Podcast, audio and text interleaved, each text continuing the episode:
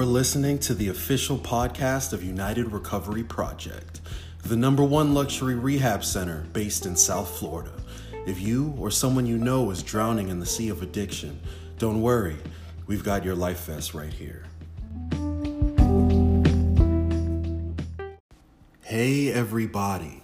This is Ryan with United Recovery Project, and welcome to episode two of our podcast. Thank you for everyone who has reached out with topics that they'd like discussed on the podcast. This episode is inspired by those very submissions, so thank you. We started this podcast despite the fact that so many people are dealing with addiction. We realized that there's a severe lack of education about how to get to the heart of the problem. So, one of the most necessary topics surrounding addiction, where we need to get educated, is the topic of parenting an addict. That's exactly what we want to focus on today. What should be taken into consideration when parenting an addict? What early signs should you look for? What steps can be taken to battle the addiction? How can the family as a whole begin to heal? We want to touch on all of this today. So if you or know excuse me, if you or you know anyone who is a parent of an addict, please listen in and share this episode, as many of these recommendations can be immensely helpful. But before we move forward, I want to take a second to say this. We are in no way challenging parents or accusing parents of co participating in their child's addiction. On the contrary, our goal is to align with parents and team up with them in the attack against a problem damaging their family. I, for one, have firsthand experience with addiction in the family. To be honest with you, a large part of the reason I joined United Recovery Project is because of the way addiction has changed my own family. Multiple of my family members have laid in caskets from drug induced early deaths. I have family members that still struggle with addiction today. And in every scenario, I've watched their parents, all of whom I've loved dearly, suffer and agonize over the addiction of their kids. That's killed me since I was a kid. Some parents contributed to the addiction, while some were avid fighters against it but we all need greater awareness regardless about which side of the fence we're on. So let's dive into this, okay? You see, addiction is a systematic problem. This does not mean that a system, such as the family system, is always at fault. Many times the opposite is true. So many addicts were born into amazing families with loving, supportive parents who establish healthy boundaries.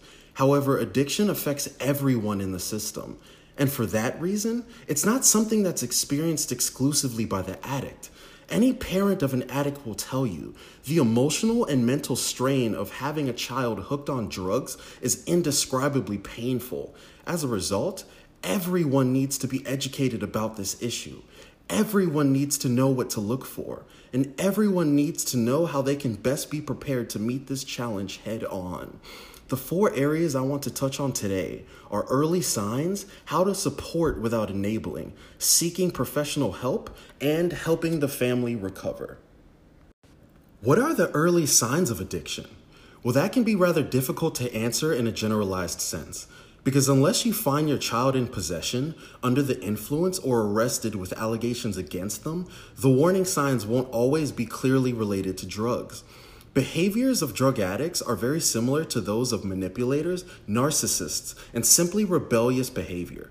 However, knowing some telltale signs can help parents to take action sooner rather than later.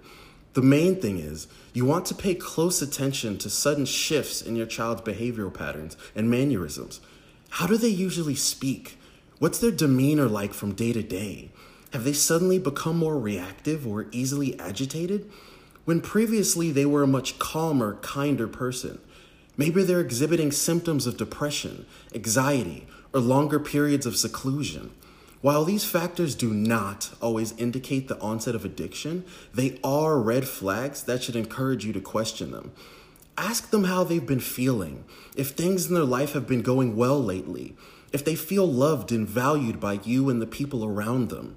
As most in this community probably know, Stress, depression, or the feeling of being a social outcast can all initiate curiosity with drugs or the desire, the desire to numb pain. Next, is your child showing an increase in destructive behaviors? Maybe they've been stealing or lying or missing repetitive days of school or work. These are more serious signs that addiction is a potentiality. Here's the important thing to understand about this addicts develop a literal relationship with the drug. It's no longer just a substance to them. It's a lifeline, a partner in life, something that there's that's there for them even when they feel like no one else is. I know that sounds crazy because that doesn't make any sense, but that's what their convoluted thoughts are telling them. And this results in the willingness to acquire the drug at the expense of anyone or anything. A key characteristic of addicts is the willingness to abuse access to resources. If there's money in mom's sock drawer, that's no longer seen as mom's hard earned paycheck. It's seen as a resource that's necessary to acquire what they need. It's all about what they need, and it's not about how that affects anyone else. And the hard truth is, there's a strong likelihood they will feel little to no remorse about it. But it's important to get this though. It's not the person that doesn't care. It's their addicted brain that's programmed not to care. Parts of the brain wired for empathy and love towards others are downregulated, while the need for the drug upregulates. In essence, their mind and body tell them they need the drug, like a person dying of thirst knows they need water. Their mental function is physically altered by the drug use, so it's important to not internalize these acts as manifestations of their character, or else you could end up demonizing, attempting to outcast the addict, and being very harsh towards them in a way that can push them away and cause them to dive deeper into the addiction. These behaviors are to be met with very strict and thorough force, mind you. But it's vital to not let your response be imbued with anger, shaming, or emotional reactivity on your end. According to Dr. Lawrence M. Weistrich, MD, the author of A Parent's Guide to Teen Addiction, negative actions by the addict need to be handled strategically, not reactively. Respond neutrally when things happen to model the emotional response you want them to have to adversity. When the parent reacts, it communicates that coping mechanisms are valid solutions to pain, just like drug use. And the large majority of addicts beginning to use drugs for this reason continue to desire to numb the pain or at least momentarily escape the pain. So, responding neutrally yet sternly will convey that numbing themselves through short term means is a them thing, not a familial dynamic.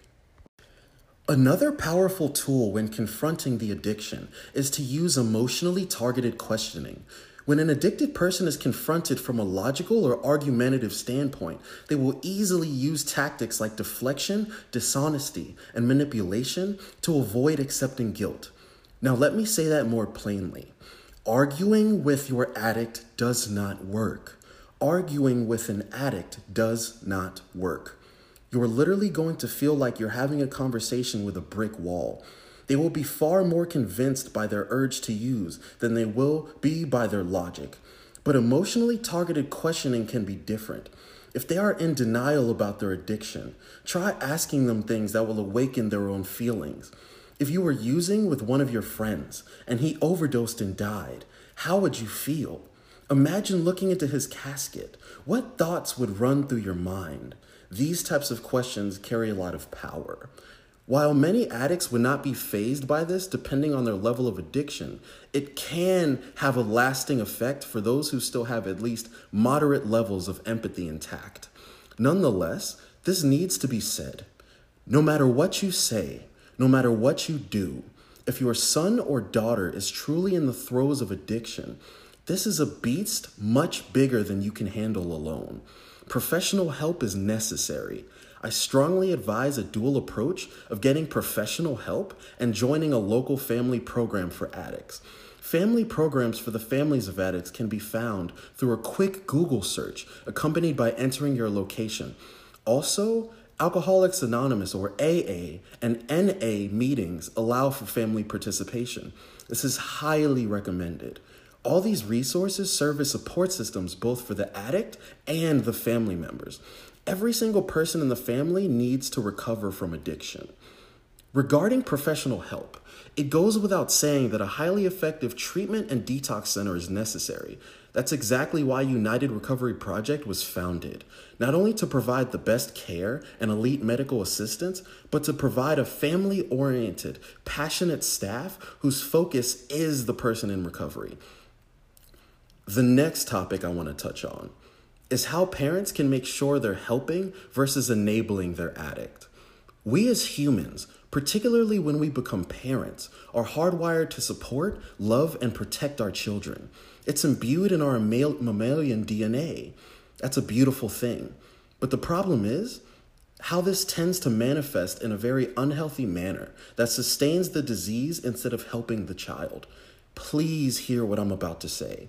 If your child is an addict and they're not actively getting professional or organization based help for their addiction, then giving them resources on a constant basis is most likely enabling. Are they holding down a steady job? Are they at least in groups like AA or NA? If your child is living at home rent free while they continue to use and disregard the need to quit, you are enabling. If every time they go to jail for their addiction, you bail them out, you're enabling. If you're constantly giving them money to survive, but you know that they can't be trusted with cash, you are enabling. And this doesn't mean you have to be cold and emotionalist towards them, but it means you're helping the problem, not helping the solution. If you want to help them survive, buy groceries instead of getting cash.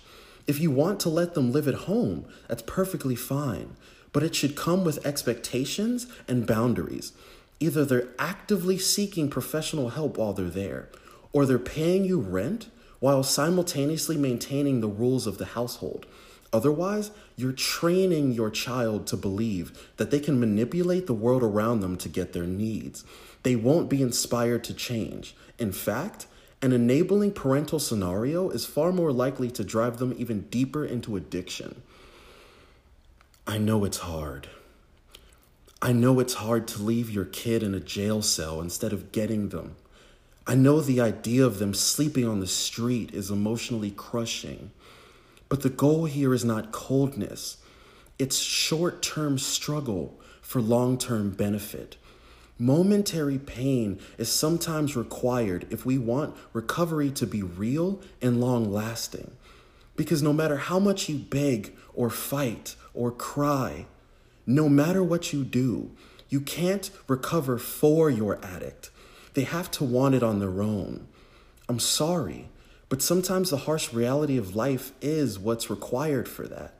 And you don't have to feel as if things will never change. You don't have to feel the guilt of saying, Am I being a bad parent by doing this? No, you're being bold. You're choosing the long term success over the short term band aid. And that's to be respected, that's to be honored, and that is loving your child. That is giving them what they really need as opposed to what they want. That is choosing what's going to benefit them as opposed to avoiding the negative pain of doing the hard thing. You're choosing the hard thing when you say no, when you understand that a yes would be enabling. So if you're hearing this and you're a parent of an addict, I honor you, but sometimes it's needed to do the hard thing. So let me just say, these recommendations are not about eliminating the tendency to protect and support your children. It's about reframing the story we tell ourselves about them. What does protection really mean when you're talking about a person in the depths of destructive addiction? Truly protecting your children, regardless of whether they're young or adult, is not giving them a momentary escape from pain. It is doing what's necessary to give them their best shot at a brighter future. So, the last thing that I want to talk about is facilitating familial recovery. Because when addiction is wrought throughout a family, it's not just the addict that's suffering. It's not just the addict that's endured pain and shame and negligence. It is the entire family. So, familial recovery is necessary just as much as recovery is necessary for the individual that's addicted. You have to figure out what's happening emotionally. You need to take reconnaissance over how you're feeling and the stresses that you're taking on on a day to day basis. How does it make you feel that your child is addicted? What are the ways in which you attempt to cope with your stress? Are you having physiological manifestations? Maybe it's health issues. Maybe you have pain or inflammation in your body. You have to say to yourself that my healing is as necessary as their healing. And my healing can't come at the expense of them. You can't allow their disease to make you feel the symptoms as if you were diseased yourself. So, oftentimes, getting help from a therapist or going to counseling, family counseling especially, can be a major help taking time to take care of yourself, to do things that may get you into a brighter mind state, whether it be meditation, whether it be tasks or groups that can assist you with this. As we stated before, there are family programs that assist families in feeling better and maintaining the strength to uphold their position in the recovery process.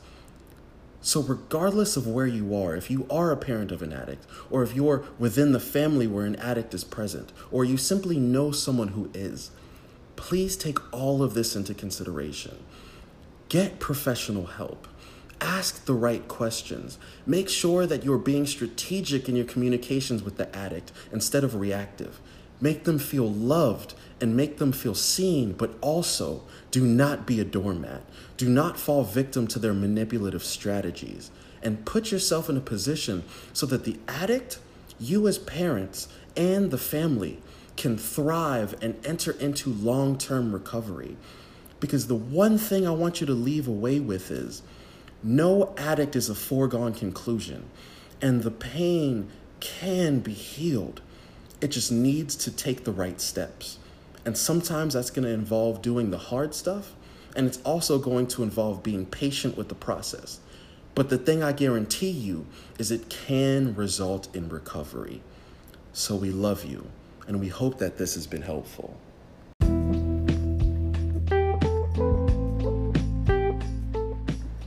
You have just listened to the official podcast of United Recovery Project, the number one luxury rehab facility based in South Florida.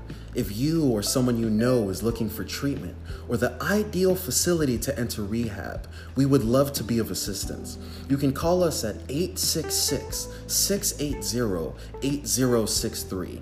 That's 866 680 8063. You can also find us on Facebook at United Recovery Project, and you can also find us on Instagram at United underscore recovery. So seek us out. And if you like this, if you enjoyed this, or if you feel that this episode can help someone, please like, share, and spread the word. So you guys have a fantastic day. And to all addicts, to all families of addicts, we are united together in recovery. Thank you.